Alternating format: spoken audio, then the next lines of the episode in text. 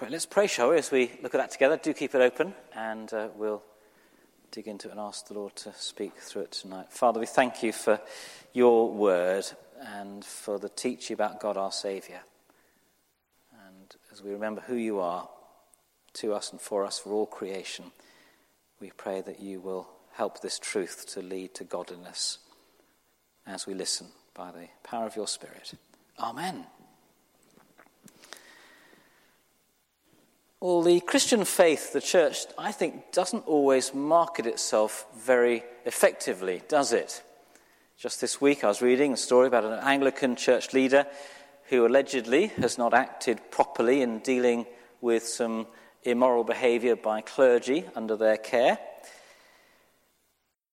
And the world thinks when it reads that sort of headline, typical, we knew that Christians can't be trusted, they're all hypocrites, aren't they? This week I was talking to someone else who spends time working with students in Christian university, uh, Christian unions on campuses, and they were just saying how easily Christians in a university can head off into a ghetto and kind of hide, almost invisible, um, in this very difficult, high pressured, hedonistic, freedom loving student world.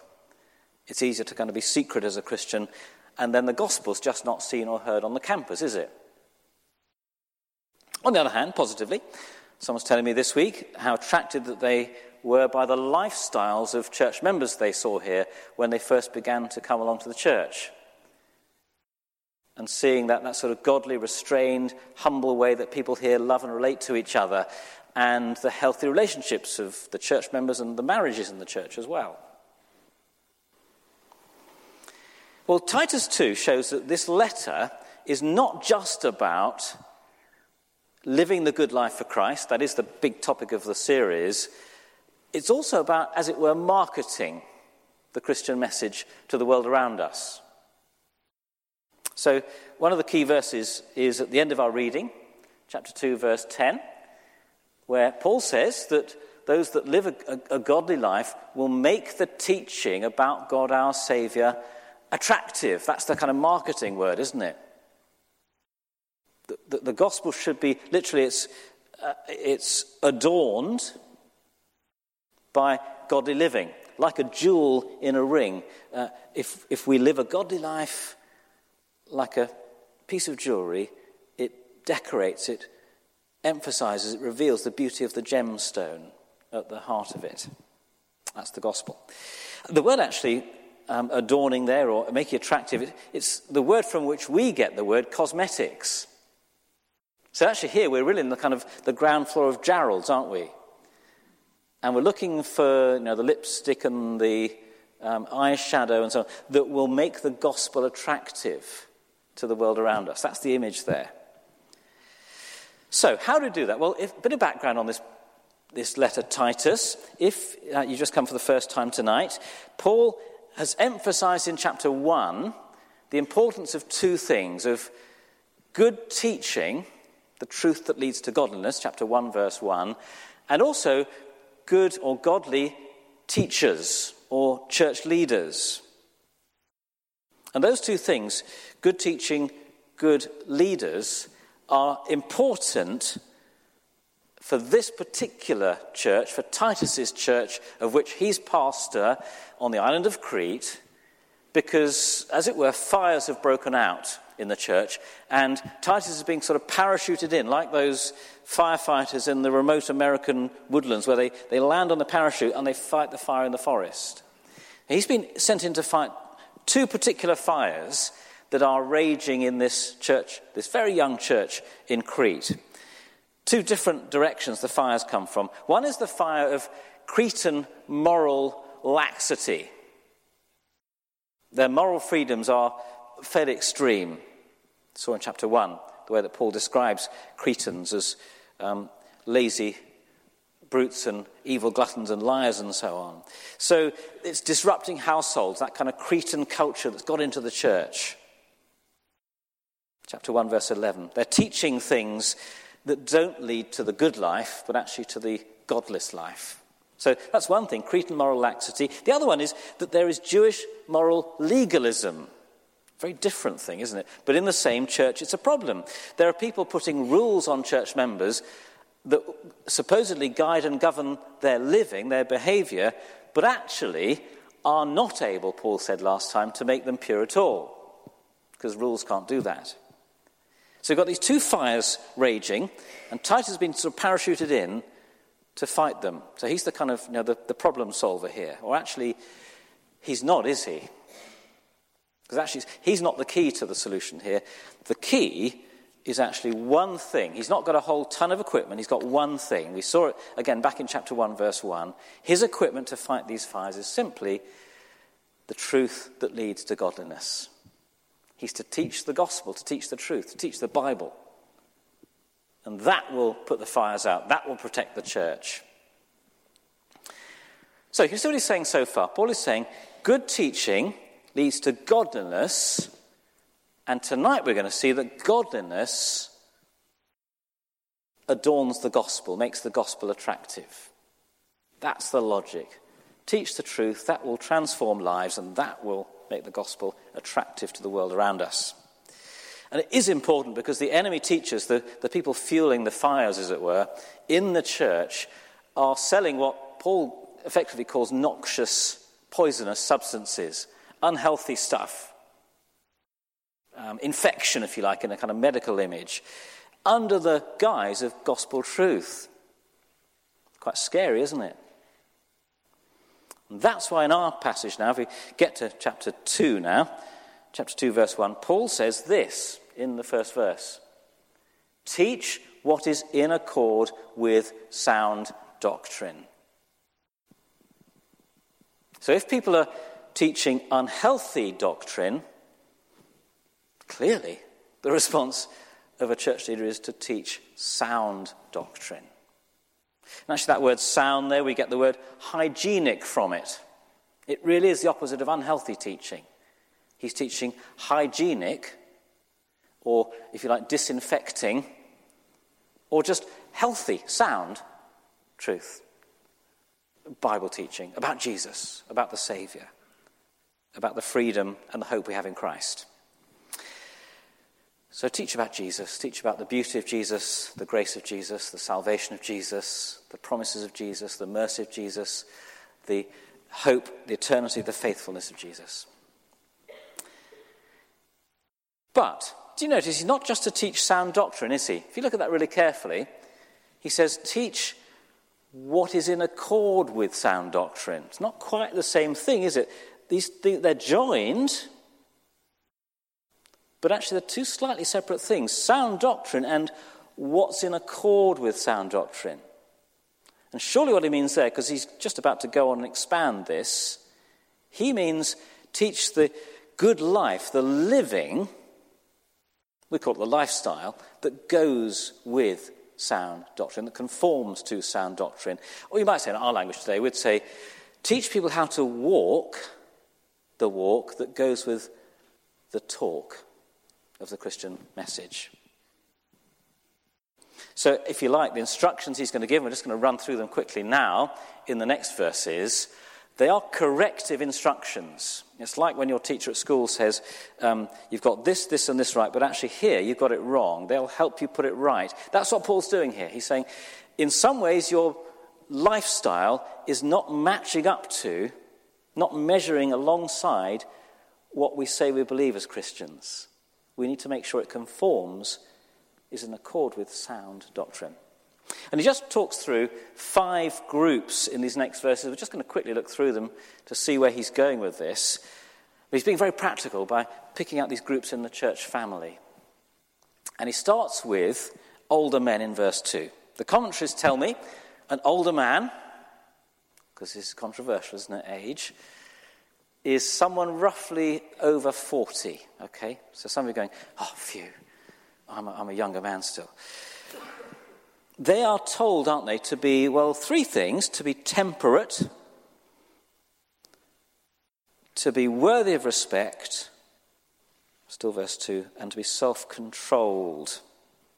It does sound like they've got a bit of a problem, doesn't it, with a few things. Temperate, particularly probably in the area of drink. They're a bit too free with their wine. There's too much fooling around going on. They're not, they're not worthy of respect or seriousness, is the thing there. And they have a short temper. They're not self controlled. So, grumpy old men were a feature of the church in Crete, just as they can be today. They're also told, aren't they, to be sound in three Christian virtues faith, love, endurance. The classic three Christian virtues faith and love and endurance. And it makes you just wonder if Paul has to point that out to them to be healthy, to be hygienic in this area. There's clearly a challenge there for them about faith and love and endurance. Maybe just the challenge of living as Christians as, as they go through the aging process is difficult and they're losing faith, or they're getting grumpy and not loving.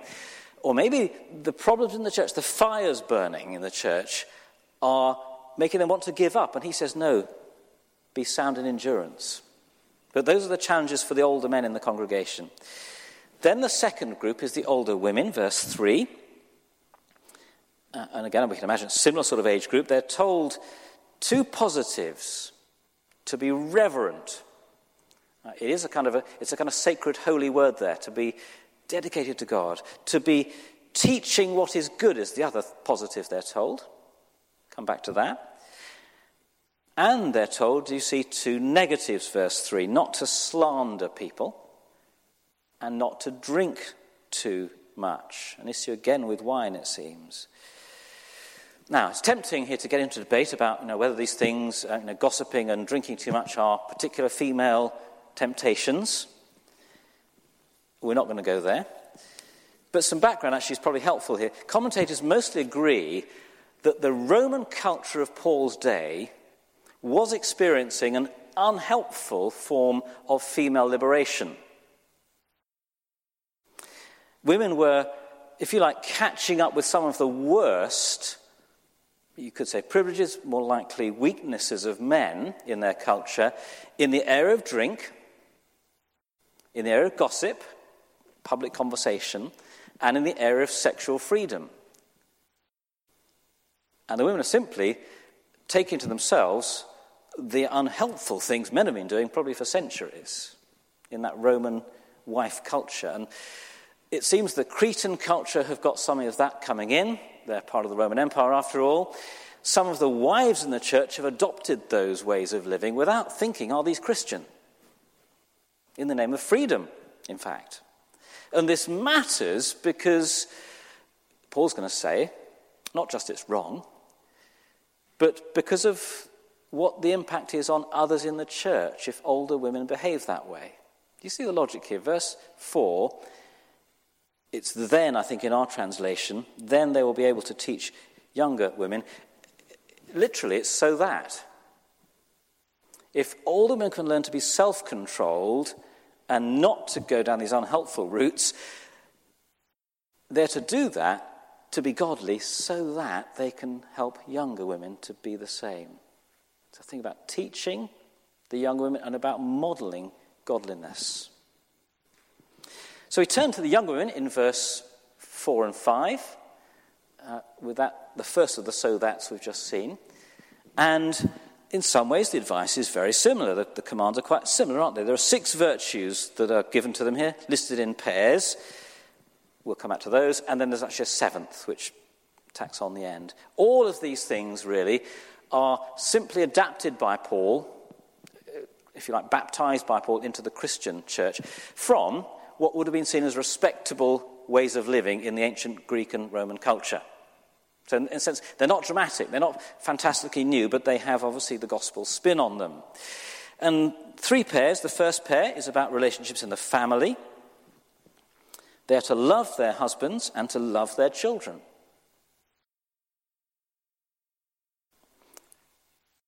And again, it seems obvious, but maybe what's going on is a correction here of that. Remember that unhelpful liberation going on?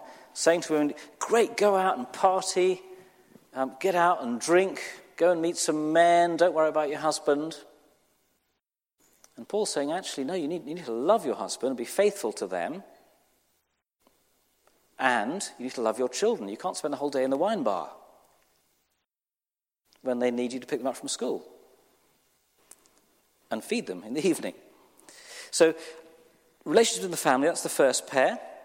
Second pair, relationship with temptation. They are to be self controlled. We've seen the real issues here are probably about control of wine, drinking, and probably sexual temptation, promiscuity. And they're to be pure.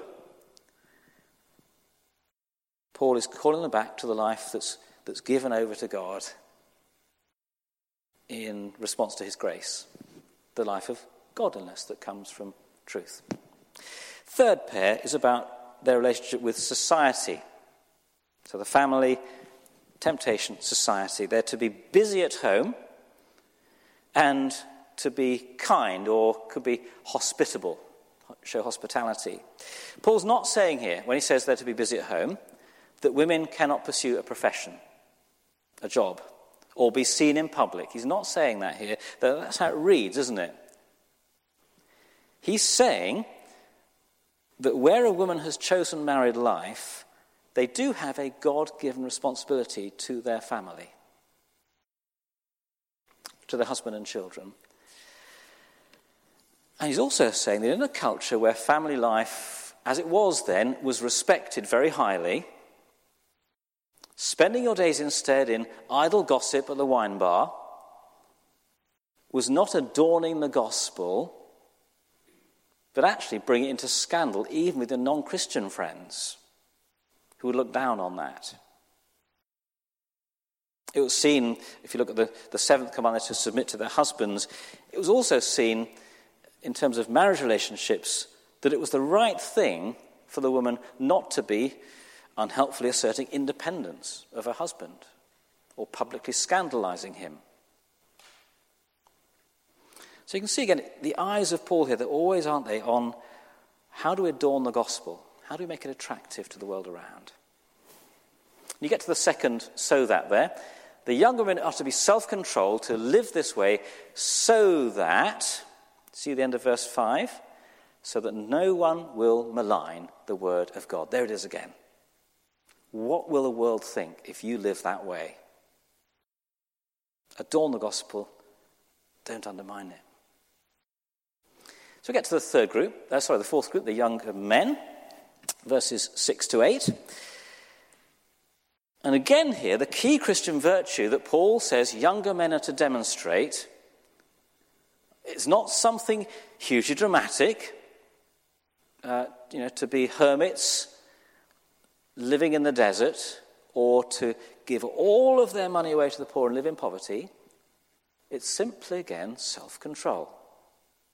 Very undramatic, but that is, Paul says, that's at the heart of godliness in a church that's got the fires of unhelpful freedom culture coming into it from around, moral laxity, and also moral legalism. Self control. God given self control. And you can imagine, you know, for the young men, it's often a problem for young men, isn't it? The whole thing of self control. In the church, they need to learn this lots of different moments that a young man might need self control. When you get behind the wheel of your car and someone's in your way at the lights, or uh, when you go on the internet and you're on a kind of sale website and there's lots of lovely stuff to buy. Or when you're sat down in the restaurant to a slap up Greek meal and everything on the menu looks amazing.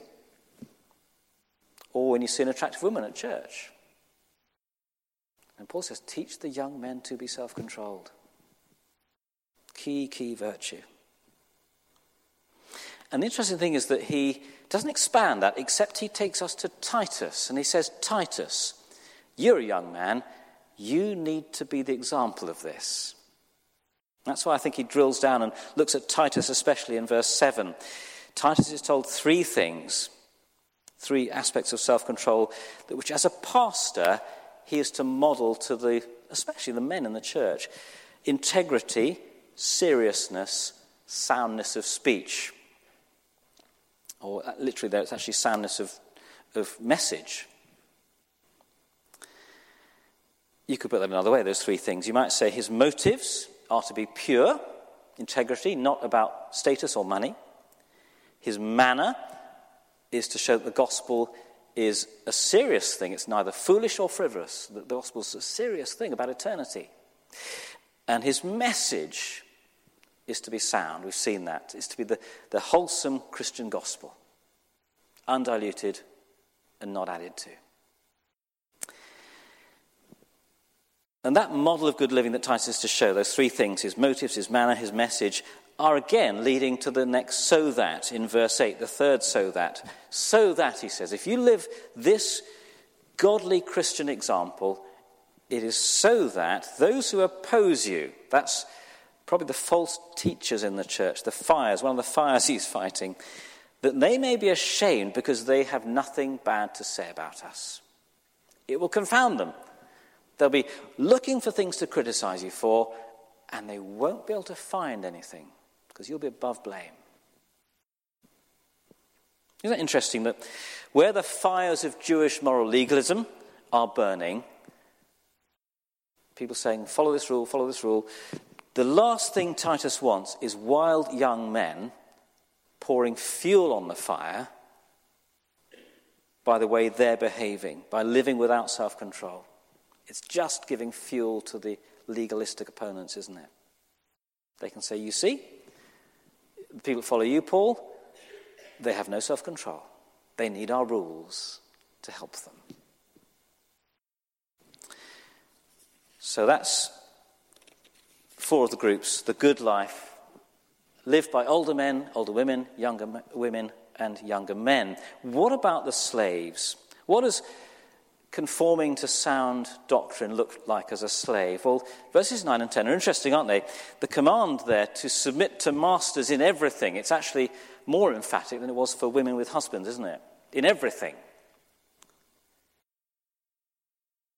And they're given four ways to do that. Again, very practical. They are to please their masters, they're to do it by not talking back at them. So if the master gives you some feedback, don't just go defensive and shout back at them. They're not to steal from them, because that discredits the gospel. They're to show that they can be trusted to carry out every request their master's making. Now, in our culture, mercifully, um, many of us are not such uh, in such positions as slaves to masters, are we? That's not unknown in the modern world by any means. But that relationship of, of slave and master in the ancient world was not unlike our modern pattern of employee working for boss or student, someone at school, at uni, working for your teacher, your lecturer. So these are really simple, ordinary instructions, aren't they? But Paul says they are absolutely critical the way that we relate to those to whom we give account in our work, because he says, and here's the fourth so that, so that we will make the teaching about God, our Saviour, attractive. There it is again. We're back where we started. Simple Christian godliness has an impact on the world far beyond what we think it can do. We've taken a tour now, haven't we, of all these five groups, the, the whole spread of Titus's um, advance, uh, advice from Paul on how to teach those in his church. Let's just try and summarize it, and then we're going to just finish by being a bit more practical. Oops, sorry, next one. I think I summarize the whole message of those 10 verses this way that sound living conforms to sound doctrine so as to, here's the kind of logic of it, a godly lifestyle conforms to sound doctrine so as to confront ungodly living in believers. We see them having there's some challenge there, some wake up call going on, but also to confound gospel opponents in the church, because they can't blame you if your lifestyle is above reproach.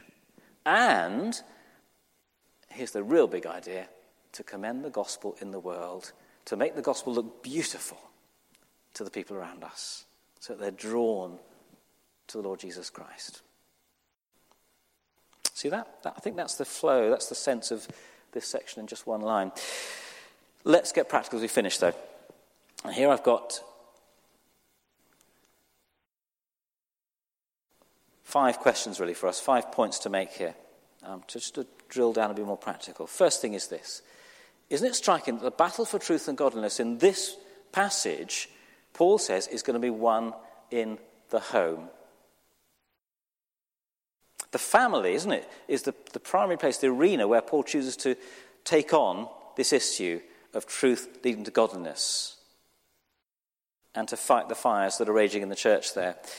So the question is for us you know, we'd love to see Christ lifted up in our world, in politics, in society, in the public arena, and you know, we pray for that, and we search for that. But actually, Paul starts right where we are, doesn't he? In the home, the people we live with in our hall, our corridor at university, what will they see of your daily living? How will they see Christ in you? How will your life adorn the gospel for them? Is that interesting? How will your life overcome those that criticize the Christian faith by the sheer godliness and purity and self control that you show? We have a calling to live lives of self control at home, uh, in our daily life, and also to help and teach each other to do the same. Secondly, if you're a Christian here tonight, if you're a believer, how does your doctrine look? Is your doctrine sound? Because that's where Paul starts, isn't it? Sound doctrine will help us know how to live sound lives that will speak to the world.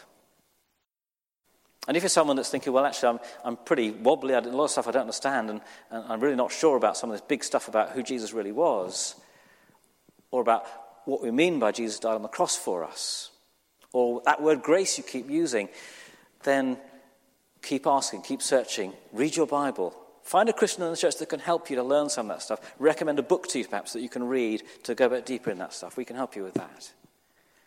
But let's build sound doctrine in our lives because that's what helps us to build a sound, godly life as well. How far, thirdly, how often does your life fall short? It's our prayer that our lives, our actions, will commend Jesus to the world around us. Because the problem is, if we fall short, even of some of the basic moral understanding of people around us, at uni, at work, in school, they have every reason then to discard the gospel, don't they? If we can't even show that we're honest, or reliable, or warm and friendly towards them across the desk at work, why would they listen to the gospel if they themselves have higher standards in some ways than we do? Let's not fall short, Paul is saying. Let's actually pull people up. And similarly, how far does your life conform to the world? That's this thing about the fire of the culture, that freedom, that moral laxity coming into our church thinking and living. Our culture is pressing us to be more free at the moment in lots of ways. Sexuality would be one example. But actually, how we spend money on ourselves, our self indulgence. Culture's very big on self indulgence, very small on self control, isn't it? Paul's the other way round. Let's not put rules where God didn't put rules. We are free in Christ, but where we're called to be godly, to be self controlled, let's build our life on sound doctrine so that the people around can see the gospel being lived out as it transforms our lives in self control. A life that conforms to the world around us will not speak to people of Christ at all. But a life that's ordinary and yet spectacularly different because it's godly will make Jesus attractive. And then lastly, there's a lot here, there, of wisdom about passing on, teaching, encouraging, even warning each other. Older women, younger women, older men, younger men, and so on. So the question for you and me is who am I encouraging, helping, teaching, training, spurring on, and who's helping, teaching, training, encouraging me? It's good to think both ways, isn't it? Who am I praying for? Who am I challenging? Who am I reading the Bible with? Who am I encouraging by giving them good books to read or, or good podcasts to listen to? Or just good advice for how to be a godly student, a godly husband or wife? And who's helping you in the same way? So lots to pray about. And we finish where we started, don't we, with the, the big idea, the key verse here, verse 10. In the strength of Christ, make the teaching about God our Saviour attractive. Make the teaching about God our Saviour attractive. The gospel, you see, at work in the lives of ordinary believers, has the power to make the teaching about Jesus attractive. In every family, every school, every workplace, every office, every campus, and beyond. Let's pray, because it's all grace. Let's pray that as we commit ourselves to live lives that conformed to sound doctrine, in the power of Christ, the mercy of Christ, the grace of Christ, we will spur each other on to those lives. That we will confound those that oppose them, that oppose the gospel, and we will confirm and demonstrate the glory of the gospel in our ordinary but spectacularly different Christian lives. Let's pray. And I'm going to suggest that as a prayer to gather those thoughts, we join together in the prayer which is actually printed on your service sheet at the top there. So if you'd like to take the sheet and turn to the front and the top, there's a prayer taken from a, a Church of England prayer for general thanksgiving, it's called. As we pray that we may be strengthened by God to live lives that make the teaching about God our Saviour attractive. Let's pray this prayer together, and then Jason's going to continue. So we say, Heavenly Father, we thank you for your love in the redemption of the world by our Lord Jesus Christ, for the means of grace and for the hope of glory. Give us such an awareness of your mercies that with truly thankful hearts we may show forth your praise, not only with our lips, but in our lives by giving up ourselves to your service and by walking before you in holiness and righteousness all our days, through Christ our Lord. Amen.